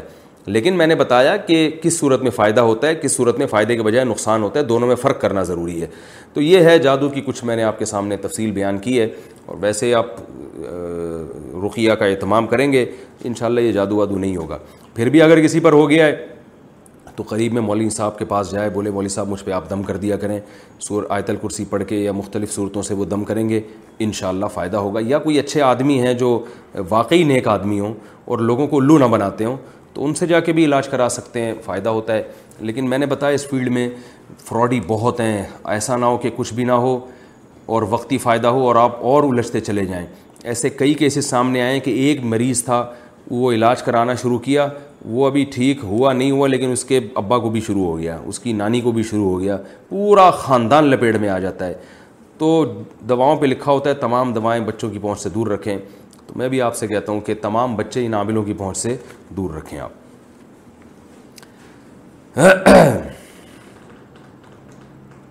کمرے میں ویڈیو آن ہو تو نماز کا حکم محمد عمر کراچی سے پوچھتے ہیں اگر ایک کمرے میں لیپ ٹاپ پر ویڈیو بیان چل رہا ہو تو اس کمرے میں نماز پڑھ سکتے ہیں بھائی پڑھ تو سکتے ہیں مگر نماز میں خلل واقع ہوگا شور شرابہ ہوگا بہتر ہے کہ اس کو بند کر لیں شادی کے لیے کتنی مالی استطاعت ضروری ہے محمد عاصم شادی کرنے کے لیے کتنی مالی استطاعت کا ہونا ضروری ہے امام ابو حنیفہ رحمہ اللہ تعالیٰ کی وصیتوں میں ہے کہ پہلے کماؤ پھر شادی کرو اس کا کیا مطلب ہے دیکھو قرآن نے جو کہا ہے نا کہ جن لوگوں میں نکاح کی استطاعت نہیں ہے وہ صبر کریں اس طرح حدیث میں آتا ہے صحیح بخاری مسلم کی حدیث ہے جن میں نکاح کی استطاعت نہیں ہے وہ روزے رکھیں تو استطاعت نہ ہونے کا مطلب یہ ہے کہ آپ کو کوئی رشتہ نہ مل رہا ہو لڑکی نہ مل رہی ہو تو جب نہیں مل رہی تو اس کا مطلب آپ میں نکاح کی استطاعت نہیں ہے اگر آپ غریب ہیں ایک دھیلا بھی جیب میں نہیں ہے اور اسی غربت کے باوجود کوئی لڑکی آپ سے نکاح کے لیے ایگری ہو جاتی ہے اس کے ابا راضی ہو جاتے ہیں تو ایسے واقعات بخاری مسلم میں موجود ہیں کہ ایک دھیلا بھی نہیں تھا لیکن لڑکی راضی تھی آپ نے صحابی کا نکاح کرا دیا اللہ توکل پہ کہ چلو یار جیسے ابھی بھی جیب میں کچھ نہیں ہے لیکن زندہ تو ہو نا تو ظاہر ہے کچھ نہ کچھ تو دن میں دہاڑی کر کے محنت کر کے کچھ کمائی لیتے ہو گے تبھی تو زندہ ہو تو آپ اب شادی بھی ہو گئی ہے تو اب کماؤ گے تو اللہ کی رحمت سے امید ہے اب پہلے ایک کا خرچہ ہو رہا تھا اب اللہ دونوں کے کھلانے کا انتظام کر دے گا تو اصل تو اسلام میں یہ ہے کہ پیسوں کا ہونا ضروری نہیں ہے لیکن لڑکی والوں کو یہ بالکل حق حاصل ہے کہ بھائی وہ ایسی جگہ شادی کر رہی ہے کہ وہ بہت زیادہ توقل کرنا پڑے گا اس کو مثال کے طور پر وہ صحابیہ تو راضی ہو گئی تھیں بخاری کے جو حدیث ہے کہ صحابی کے پاس ایک لنگوٹا تھا اوپر کی کمیز بھی نہیں تھی اس کے علاوہ کسی چیز کے مالک نہیں تھے تو وہ صحابیہ نے گزارا کیا ان کے ساتھ کہ جہاں یہ بھوکے رہیں گے تو ہم بھی بھوکے رہ لیں گے لیکن آپ کو پتا ہے کہ یہ ہر ایک میں یہ حوصلہ نہیں ہوتا بیٹی نے باپ کے گھر جس جو اس کا لائف اسٹائل ہوتا ہے اس کے قریب قریب ہی اس کو شوہر کے گھر وہ چیز چاہیے ہوتی ہے اسی کو کفو کہا جاتا ہے کہ اسی طرح کا ہونا چاہیے کیونکہ اب اب گھر باپ کے گھر میں اس کو سارا تین ٹائم کا کھانا مل رہا ہے اور ایک اچھا ایک لگژری لائف اسٹائل ہے اب وہ کسی ایسے غریب سے شادی کرے گی تو ظاہر ہے وہ اس کو بہت یعنی ٹینشن ہو جائے گی اور بھوکا رہنا پڑے گا توکل بہت زیادہ کرنا پڑے گا تو شریعت نے لڑکی کو یہ اجازت دی ہے کہ بھائی یہ لڑکا اگر آپ کے جوڑ کا نہیں ہے تو آپ انکار کر دیں آپ اپنا اسٹیٹس دیکھ کے اپنا حیثیت دیکھ کے آپ شادی کریں یہ اس کے لیے بالکل جائز ہے تو جو ایسے بیچارے بے روزگار ٹائپ کے لڑکے ہیں جن میں جو کمائی نہیں رہے ہیں تو ان کے لیے جائز ہے کہ وہ اس بے روزگاری میں بھی شادی کر سکتے ہیں بلکہ قرآن نے کہا یقون فقرا یغنی اللہ من فضلی فقیر ہو گئے تو اللہ غنی کر دے گا شادی کر لو لیکن لڑکی کے لیے یہ نہیں ہے کہ وہ بھی کر لے وہ توکل کی بھینٹ کیوں چڑھائے گی بھائی اپنے آپ کو اس میں اتنا حوصلہ ہے یا نہیں ہے اس کو کہا ہے کہ بھائی تم دیکھ لو تمہیں اگر تگڑا مہر مل رہا ہے تمہاری حیثیت کے مطابق مہر مل رہا ہے اور اس لڑکے میں تم سمجھتے ہو کہ کمانے کی طاقت ہے تو ٹھیک ہے نہیں تو نہیں تم کہیں اور شادی کرو تو اب جب آپ کو اللہ نے ترغیب دے دی آپ کی جیب میں دھیلا نہیں ہے آپ رشتہ تلاش کریں گے تو اس لیے اللہ نے کہا کہ تم تلاش تو کرتے رہو لیکن ضروری نہیں کہ تمہیں تمہارے حساب سے کوئی تمہیں رشتہ مل بھی جائے تو جب تک نہیں ملتا تو پھر آپ کمانے کی پھر آپ کیا کریں گے صبر کریں گے اور روزے رکھیں گے تو یہ مرد کے لیے ہے کہ جب تک اس کو رشتہ نہیں مل رہا کسی بھی وجہ سے اور ایک وجہ غربت بھی ہوتی ہے غریب آدمی کے لیے رشتوں کا حصول مشکل ہوتا ہے تو پھر ایسی کنڈیشن میں کہا جائے گا کہ بھائی تمہیں جو رشتہ نہیں مل رہا اس کی وجہ کیا ہے تمہاری جیب میں جیب تو ہے مگر اس میں پیسے نہیں ہیں تو اس وجہ سے تمہارے لیے لوگ انکار کر رہے ہیں اور ظاہر ہے ہر باپ ڈرتا ہے کہ یار میں اپنی بیٹی کو اس کے توکل کی بھینٹ کیسے چڑھا دوں میں یہ پتہ نہیں کرے گا بھی یہ نہیں کرے گا بعد میں کیا کرے گا یہ اور کس طرح سے رکھے گا تو اب آپ کو جو رکاوٹ آ رہی ہے رشتہ ملنے میں وہ ہے جیب ہونا صرف جیب ہونا اس میں پیسے نہیں ہیں تو پھر اس لیے علماء بھی یہ کہتے ہیں بھائی پہلے کما لو تاکہ تمہیں کوئی ڈھنگ کا رشتہ مل جائے تو کمانے کا حکم اس لیے نہیں دیا جاتا کہ نکاح کمانے کے ساتھ مشروط ہے جب تک کماؤ گے نہیں تو آپ کو شادی کی اجازت نہیں ہے ایسا قرآن میں کچھ نہیں ہے اس لیے حکم دیا جاتا ہے کہ تاکہ آپ کو آپ کے معیار کا رشتہ مل سکے اور آپ اس کے حقوق ادا کر سکیں جو حقوق وہ آپ سے مانگ رہی ہے تو وہ اس لیے کہا جاتا ہے کہ پہلے کماؤ کیونکہ آپ نے کسی کو دھوکہ دیا غلط شو کر دی اپنی آمدن پھر شادی کریں گے تو ظاہر ہے بیگم پھر کیسے گزارا کرے گی وہ کہے گی بھائی کہاں مجھے کچھ نہ کھانے کو ہے تمہارے پاس اب تم تو صبح نکل جاتے ہو دہاڑی کر کے کیا لے کر آتے ہو ہم ڈبو ڈبو کے چائے میں پاپے کھا رہے ہیں میں تو اپنے ابا کے گھر ایسا نہیں کرتی تھی تو لڑائیاں ہوں گی اس لیے ایسے موقع پہ کہا جاتا ہے بھائی پہلے آپ اپنے کچھ کمائیں جب آپ کی ارننگ ہوگی پیسے آئیں گے تو پھر لوگ دیکھیں گے بھائی ماشاء اللہ کھاتا پیتا آدمی ہے یا گزارے لائق ہے تو پھر اس حساب سے آپ کے لیے رشتے کا حصول آسان ہو جائے گا تو یہ جو ہے نا کہ بغیر یعنی پیسوں کے شادی نہیں شادی سے اللہ نے منع کیا ایسا نہیں ہے شادی سے اللہ نے منع نہیں کیا لیکن ہوگی پھر بھی نہیں بہت سی چیزوں سے اللہ نے منع نہیں کیا لیکن اللہ نے بتایا ہے کہ میں نے منع تو نہیں کر رہا لیکن ملیں گی پھر بھی نہیں تمہیں کیونکہ تمہارے پاس پیسے ہی نہیں ہے تو اگلے کو میں نے تھوڑی کہا کہ وہ تمہیں اپنی بیٹی دے دے تو اس لیے اس لیے کہا جاتا ہے امام منیفہ کی جو وصیت ہے وہ بھی اسی وجہ سے کہ پہلے کماؤ پھر شادی کرو کیونکہ جب پہلے کماؤ گے تو پھر تمہیں رشتہ مل جائے گا ڈھنگ کا رشتہ ملے گا اور وہ تم سے جو ہے وہ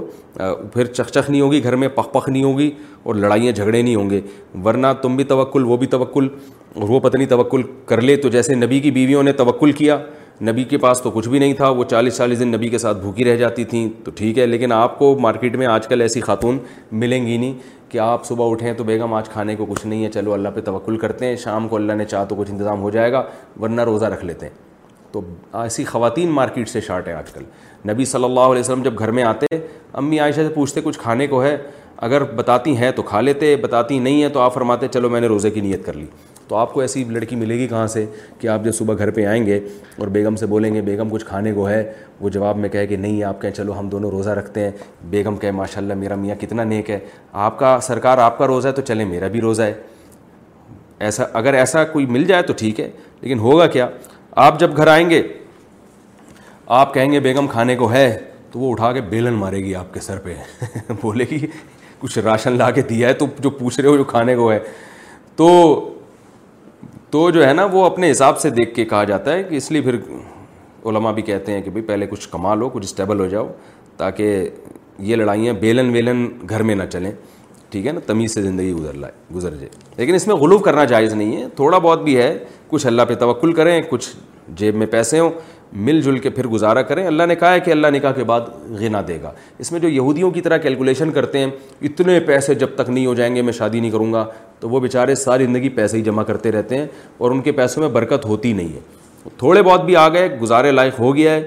تو کسی غریب لڑکی سے شادی کر لیں اللہ تعالیٰ کی کا وعدہ ہے کہ میں انشاءاللہ برکت دوں گا پھر بھی برکت نہیں ہو رہی تو یہ آپ کا اپنا قصور ہے اللہ کی طرف سے نہیں ہے یہ اور یقین کر لیں اگر نکاح نہ ہوتا تو اس سے بھی جاتے ٹوپی پہننے کا شرعی حکم شاہد حیدر صاحب کیا ٹوپی نہ پہننا گناہ ہے بھائی ٹوپی کرانا گناہ ہے ٹوپی نہ پہننا گناہ نہیں ہے لیکن خلاف سنت ہے مسلمان معاشرے میں نبی صلی اللہ علیہ وسلم صحابہ تابعین اور صدیوں سے علماء صلی سب سر کو ڈھانپتے ہی آئے ہیں اس لیے مسلمان کے لیے افضل یہی ہے کہ وہ سر کو ڈھانپا کرے لیکن فرض واجب نہیں ہے کیا بیٹی یا بہن کی کمائی میں والد اور بھائی کا حق ہوگا سلا خان اگر گھر میں بیٹی یا بہن کماتی ہو تو اس کی کمائی پر والد یا بھائی کا کوئی حق ہے جب کہ بھائی خود بھی جوان ہو اور کماتا ہو نیز کیا اس پر گھر میں خرچ دینا لازم ہے دیکھیں اگر والدین بوڑھے ہیں کما نہیں سکتے تو پھر بیٹی اگر کما رہی ہے تو اس پر لازم ہے کہ وہ اپنے والدین پہ خرچ کرے جیسے بیٹے پر لازم ہے پھر بیٹی پر بھی لازم ہے اسی طرح کوئی خاتون اگر کما رہی ہے اس کے سگے بھائیوں میں کوئی محتاج ہے محتاج کا مطلب معذور ہے کمانے کے لائق ہی نہیں ہے قابل ہی نہیں ہے تو پھر جہاں دوسرے رشتہ داروں پر خرچ کرنا لازم ہے تو بہن پر بھی لازم ہے کہ وہ اپنے بھائی پر خرچ کرے اس کے علاوہ عورت پر لازم نہیں ہے کہ وہ کسی پہ خرچ کرے بھائی اگر جوان ہے اور کماتا بھی ہو تو پھر بہن پر لازم نہیں ہے خرچ کرے لیکن یاد رکھیں اگر خرچ کریں گی تو بہت ثواب ملے گا کیونکہ رشتہ داری جوڑنا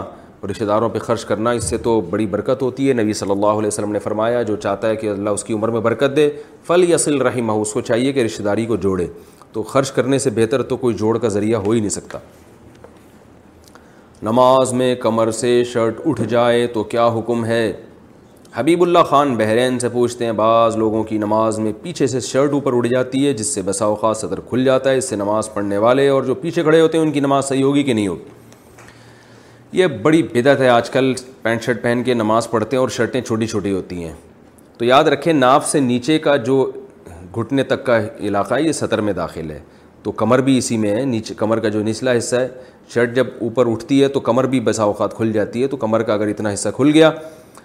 اور تین دفعہ تین تسبیح کے بقدر تین دفعہ سبحان ربی العلیٰ کے بقدر کھل گیا تو نماز واجب الادا ہو جاتی ہے اس نماز کو لوٹانا لازم ہے ہاں جو پیچھے کھڑے ہوئے ہیں ان کی نماز صحیح ہوگی وہ خراب نہیں ہوگی جو جو خود پڑھ رہا ہے اس اس کو نماز دوبارہ لوٹانا ضروری ہوگا کیا بیٹی کو حفظ کرا سکتے ہیں لقمان کاسی کوئٹہ سے اپنی بیٹی کو حفظ کرانا کیسا ہے کیا میں بیٹی کو حفظ کرا سکتا ہوں بالکل بھائی بہت ثواب کی بات ہے جیسے لڑکے کو حفظ کرانا فضیلت ہے بیٹی کو بھی حفظ کرانا فضیلت ہے لیکن اس میں اتنا ضرور دیکھیں کہ بچی کا ذہن تیز ہو بعض دفعہ بچیاں بہت کمزور ہوتی ہیں دماغ کی وہ پھر بہت ان پہ بوجھ آ جاتا ہے اور ایک بات کا خوب خیال کریں جو بھی اپنے بچوں کو قرآن حفظ کروا رہے ہیں دیکھا کریں کہ بچے کی آواز تو نہیں بیٹھ رہی کیونکہ بعض قاری بچہ یا بچی کو اتنا چکھواتے ہیں کہ ان کے گلا بیٹھ جاتا ہے اور وہ روزانہ چکھوا چکھوا کے ان کا دماغ کمزور ہو جاتا ہے موٹے موٹے چشمے لگ جاتے ہیں اور میں نے تو بعض بچوں کو دیکھا ہمیشہ کے لیے گلا خراب ہو گیا وہ بڑے بھی ہو گئے تو ان کا آواز ختم ہو گئی تو یہ قاری حضرات سے بھی گزارش ہے کہ بچوں کو اتنا زور سے نہ چکھوایا کریں وہ کہتے ہیں ہمیں بچے ورنہ پڑھتے نہیں ہیں توجہ ادھر ادھر ہوتی ہے تو بھائی اتنا اس کو یہ کرنا کہ اس بیچارے کی آواز لنگس ہی خراب ہو جائیں اس کے یہ تو جائز نہیں ہے تو حرام ہے تو میں نے دیکھا ایک بچے کا گلا بیٹھا ہوا تھا میں نے اس کے والد سے پوچھا کہ یہ بچہ قرآن حفظ کر رہا ہے انہوں نے کہا ہاں۔ تو میں نے کہا آپ نے اس کا علاج کروایا انہوں نے کہا یار علاج کراتے ہیں پھر بیٹھ جاتا ہے تو میں نے کہا جا کے اس کے قاری صاحب سے پوچھیں اور بلکہ بچے سے پوچھیں میں نے بچے کو بلا کے اس سے پوچھا میں نے کہا بیٹا آپ لوگ بہت زور سے تو نہیں قرآن پڑھتے انہوں نے کہا ہاں قاری صاحب ہمیں کہتے ہیں اونچی آواز سے پڑھو تو میں نے ان کے والد کو کہا کہ یہ اسی کا اثر ہے اور اس پہ اگر ابھی کنٹرول نہیں کیا تو اس کی گلا ہمیشہ کے لیے خراب ہو جائے گا تو پھر انہوں نے قاری صاحب کو سمجھایا اور بچے سے بھی کہا کہ بھائی قاری صاحب کو بھی کہا اور بچے سے بھی کہا کہ اگر دوبارہ قاری صاحب چکھوائیں تو پھر بچہ والدین کو بتائے دو تین دفعہ قاری صاحب کو تنبی کی جائے پھر بھی نہیں باز آتے تو بچے کو نکال لیں آپ بچے کا حفظ کرانا اتنا ضروری نہیں ہے جتنا اس کے گلے کا خیال کرنا ضروری ہے حفظ کرانا سنت عمل ہے لیکن جو گلا ہے اس کو بچانا فرض ہے انسان کی جو یہ جو اللہ نے اس کو جو اعضا دیے ہیں یہ تو بڑی نعمت ہیں تو اس لیے اس کا خوب خیال کریں بچی کا بھی اگر ایسا ہو رہا ہے کہ وہ بہت زیادہ اس پہ زور ڈالا جا رہا ہے پھر ٹھیک نہیں ہے اگر بچی ذہین ہے حافظہ اچھا ہے تو بہت اچھی بات ہے اس کو حص کروائیں اس کا بڑا فائدہ ہوتا ہے ساری زندگی بچوں کی قرآن سے مناسبت ہو جاتی ہے وہ پڑھتے رہتے ہیں ہمیشہ حافظ لوگ کہیں نہ کہیں قرآن کی تلاوت کرتے ہی ہیں تو ان کا قرآن سے رشتہ ختم نہیں ہوتا اسکول میں ڈرائنگ کا پیریڈ لینا کیسا ہے عبد الواحد علی گڑھ سے اسکول میں ایک پیریڈ ڈرائنگ کا ہوتا ہے جس میں جاندار کی تصاویر بھی بنانا ہوتی ہیں اگر اس کا پیریڈ نہ لیں تو اسکول انتظامیہ فیل کر دے گی ایسی صورت میں جاندار کی ڈرائنگ سیکھنا کیسا ہے چہرے کی تصویر ہاتھ سے بنانا بالکل حرام ہے یہ تو وہ تصویر ہے جو منسوس ہے اس میں تو دو رائے ہو نہیں سکتی اللہ یہ کہ شدید ترین ضرورت ہو کوئی تو اس لیے آپ اپنے آپ کو اس عمل سے بچائیں اپنے ٹیچر سے بات کریں پھر بھی وہ باز نہیں آتے تو میں اس بارے میں خاموشی اختیار کروں گا میں نہیں چاہتا کہ کوئی ناجائز کام کرے اور میرے کندھے پہ رکھ کے بندوق چلائے آپ کس قدر مجبور ہیں وہ آپ جانیں آپ کے ٹیچر جانیں میں دعائی کر سکتا ہوں اللہ تعالیٰ ہدایت عطا فرمائے چہرے کی تصویر نہ بنائے ہاں چہرے کے الگ الگ پارٹس کی بنائے جیسے صرف آنکھ کی بنانی ہو بنا سکتے ہیں صرف ناک کی الگ سے بنانی ہو بنا سکتے ہیں قرضہ لے کے ولیمے کرنے کا حکم ہاشم خان اگر ولیمے کی استطاعت نہ ہو تو قرضہ لے کے کر سکتے ہیں کیا یہ بھی اسراف میں آئے گا بھائی قرضہ لے کے بھی ولیمہ کر سکتے ہیں بشرطے کے قرضہ اتارنے کی صلاحیت اور طاقت ہو اگر قرضہ اتارنے کی طاقت ہی نہیں ہے آپ کو پتہ ہے میرے پاس کوئی کہیں سے پیسے آنے کا چانس نہیں ہے پھر قرضہ لے کے ولیمہ کرنا یہ اصراف میں داخل ہے پھر چھوٹا موٹا ولیمہ کر لیں ولیمہ کا مطلب کہ اپنی استطاعت کے بقدر کچھ تھوڑا سا پبلک کو جمع کر کے کھلا دیں نبی نے ایک ولیمہ ایسے بھی کیا آپ سفر میں تھے تو صحابہ کو کہا کہ بھئی دسترخوان بچھاؤ جس کے پاس جو اچھی چیز ہے لاؤ مل کے کھاتے ہیں تو ایک طریقہ ولیمے کا یہ بھی ہے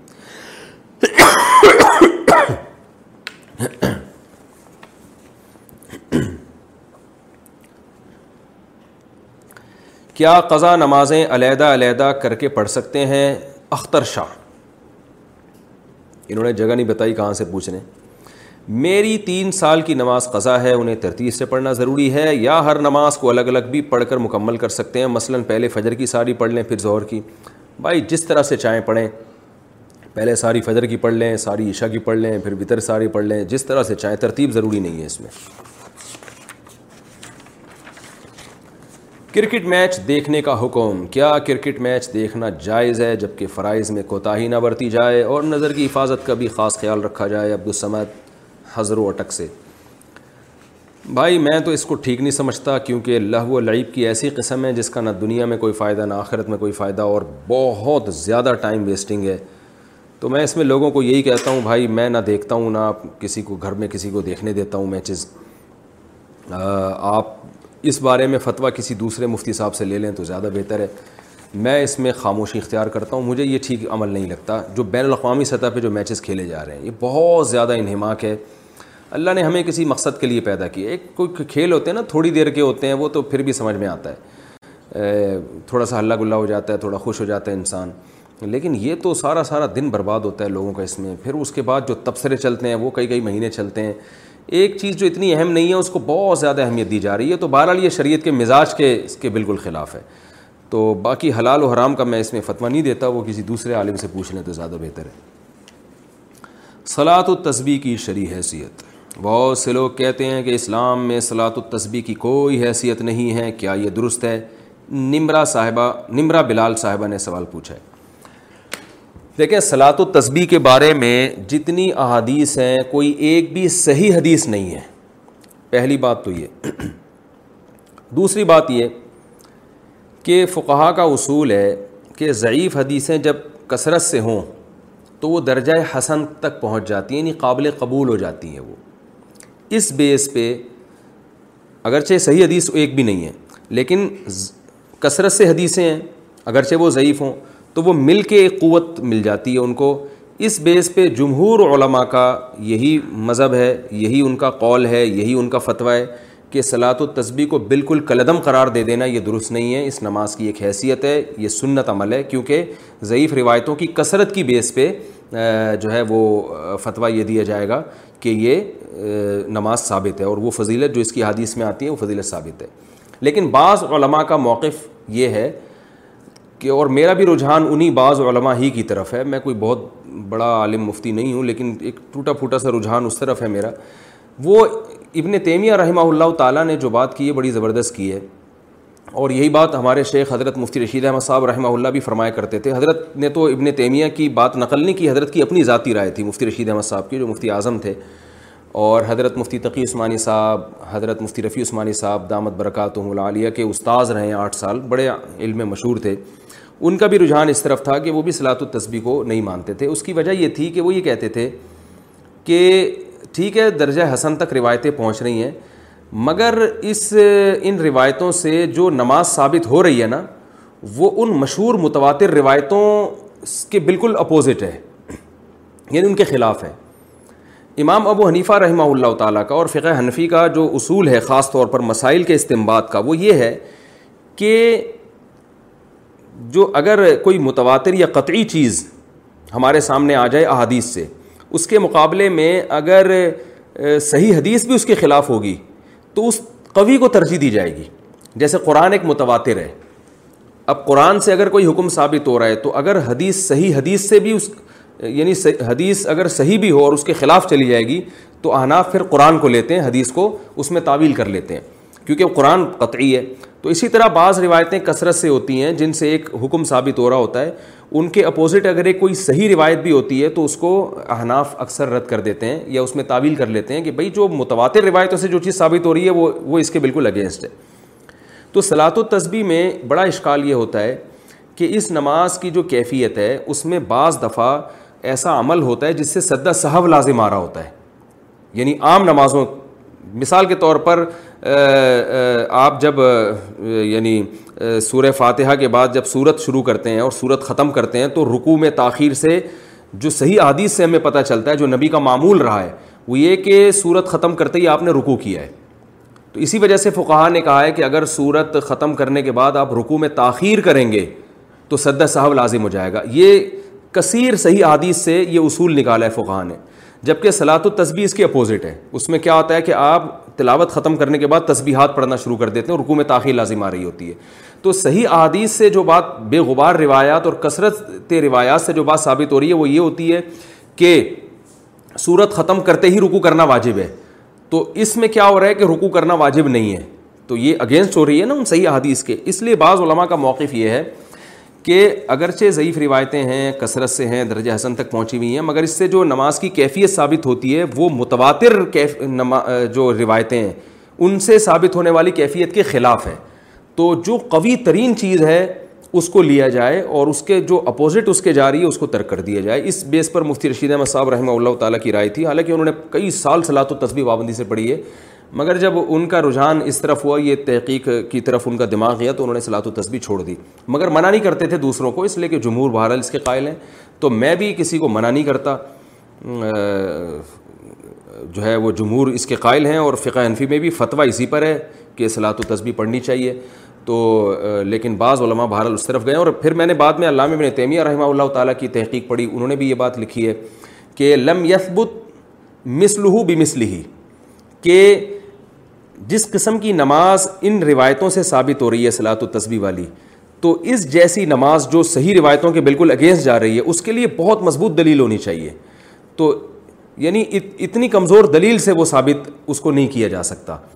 کیونکہ یہ صحیح روایتوں کے اگینسٹ جا رہی ہے یعنی جو مفتی رشید احمد صاحب کہا کرتے تھے تو ابن تیمیہ رحمہ اللہ کی رائے بھی میں نے دیکھی کہ وہ بھی بالکل اس کے مطابق ہے لیکن بہرحال جمہور اس کے قائل ہیں علامہ ناصر الدین البانی رحمہ اللہ تعالیٰ وہ صلاح و تسبیح کے قائل ہیں اور انہوں نے اس مسئلے میں عبداللہ ابن مبارک رحمہ اللہ کی تقلید کی ہے اور بالکل واضح لفظوں میں تقلید کی ہے ان کی تحقیق جو میں نے پڑھی تو انہوں نے بتایا کہ اگرچہ ضعیف روایتیں لیکن عبداللہ ابن مبارک رحمہ اللہ تعالیٰ جیسا محدث وہ کہتے ہیں جب وہ پڑھا کرتے تھے تو پھر ہم اس کو سنتی سمجھتے ہیں تو یعنی کیونکہ عبداللہ ابن مبارک بہت بڑے محدث تھے فقی بھی تھے تو انہوں نے کہا کہ عبداللہ بن مبارک نے چونکہ اس نماز کو افضل سنت قرار دیا ثابت قرار دیا ہے تو اتنے بڑے محدث کی رائے کو میں فالو کر رہا ہوں تو انہوں نے اس تقلید کا لفظ تو ذکر نہیں کیا لیکن انہی کی تقلید میں تقلید اسی کو کہتے ہیں کہ آپ کسی پر اعتماد کر کے کہ بھائی جب اتنا بڑا آدمی ایک چیز پہ فتویٰ دے رہا ہے تو میں بھی اس پر اعتماد کرتا ہوں تو اگر کوئی تقلید کے طریقے پر اگر کوئی عبداللہ بن مبارک کو فالو کرے یا کسی دوسرے مشتحد کو پھر تو ٹھیک ہے لیکن اگر تحقیق کی دنیا میں جاتے ہیں تو پھر میرا رجحان اسی طرف ہے کیونکہ امام حنیفہ سے سراہتاً اس بارے میں کچھ منقول نہیں ہے امام مالک سے بھی سراہتاً اس بارے میں کچھ منقول نہیں ہے یہ حضرات اس بارے میں خاموش ہیں تو اگر ان سے منقول ہوتا تو بھی ہم کہتے ہیں کہ یہ اتنے بڑے لوگ ہیں یقیناً ان کے سامنے کوئی مضبوط دلیل ہوگی یا یہ اس حدیث کو یقیناً صحیح سمجھتے ہوں گے کیونکہ مشتحد کا کسی حدیث پہ فتویٰ دے دینا یہ اس کی علامت ہے کہ اس کی نظر میں یہ حدیث بالکل صحیح ہے تو وہ اگر یہ فیصلہ کر دیتے یہ حدیث صحیح ہے تو پھر کیونکہ حدیث کا صحیح اور ضعیف کہنا بھی تو محققین کا کام ہے نا یہ فیصلہ عام آدمی کے لیے آسان نہیں ہے تو اس بیس پر میرا اپنا جو ذاتی رجحان ہے وہ یہی ہے کہ صلابی کوئی پڑھ رہا ہے تو ٹھیک ہے جمہور کے قول پر عمل کرے دونوں طرف دلائل ہیں لیکن میرا جو رجحان ہے کہ جب صحیح احادیث سے جو نمازیں ثابت ہیں وہ اتنی کثرت سے ہیں جو بالکل بے غبار روایات ہیں اور ان میں اتنا ثواب ہے تو بھائی جو کمزور چیز ہے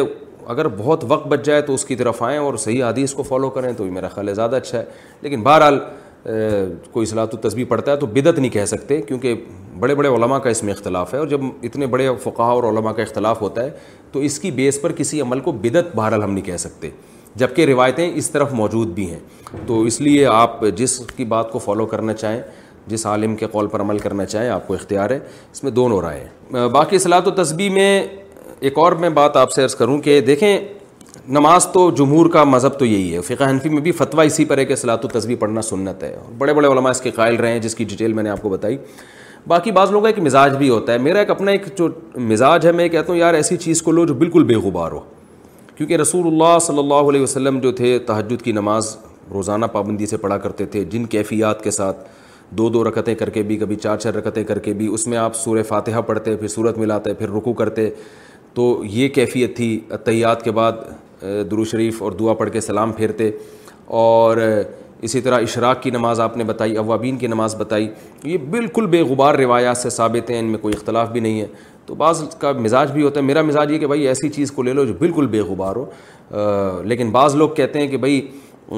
اس میں چونکہ تسبیح کا عمل بہت زیادہ ہو رہا ہے اور بڑی لمبی نماز ہوتی ہے اور تسبیح سے ایک طرف دماغ لگتا ہے اس بیس پہ کہتے ہیں کہ یہ پڑھنی چاہیے تو اس میں ایک ذوق کا بھی اپنا دخل ہوتا ہے تو دونوں رائے ہیں آپ جس رائے کو چاہے follow imagine the softest sheet you ever felt then imagining even softer over time That's what you'll feel with Bowl and Branch's organic cotton sheets. In a recent customer survey, 96% replied that Bowl and Branch sheets get softer with every wash. Start getting your best night's sleep in these sheets that get softer and softer for years to come. Try their sheets with a 30 night guarantee. Plus, get 15% off your first order at bowlandbranch.com. Code BUTTERY. Exclusions apply. See site for details. Hi, I'm Daniel, founder of Pretty Litter. Cats and cat owners deserve better than any old-fashioned litter. That's why I teamed up with scientists and veterinarians to create Pretty Litter. Its innovative crystal formula has superior odor control and weighs up to 80% less than clay litter. Pretty Litter even monitors health by changing colors to help detect early signs of potential illness. It's the world's smartest kitty litter. Go to prettylitter.com and use code ACAST for 20% off your first order and a free cat toy. Terms and conditions apply. See site for details. Net new glasses hundred percent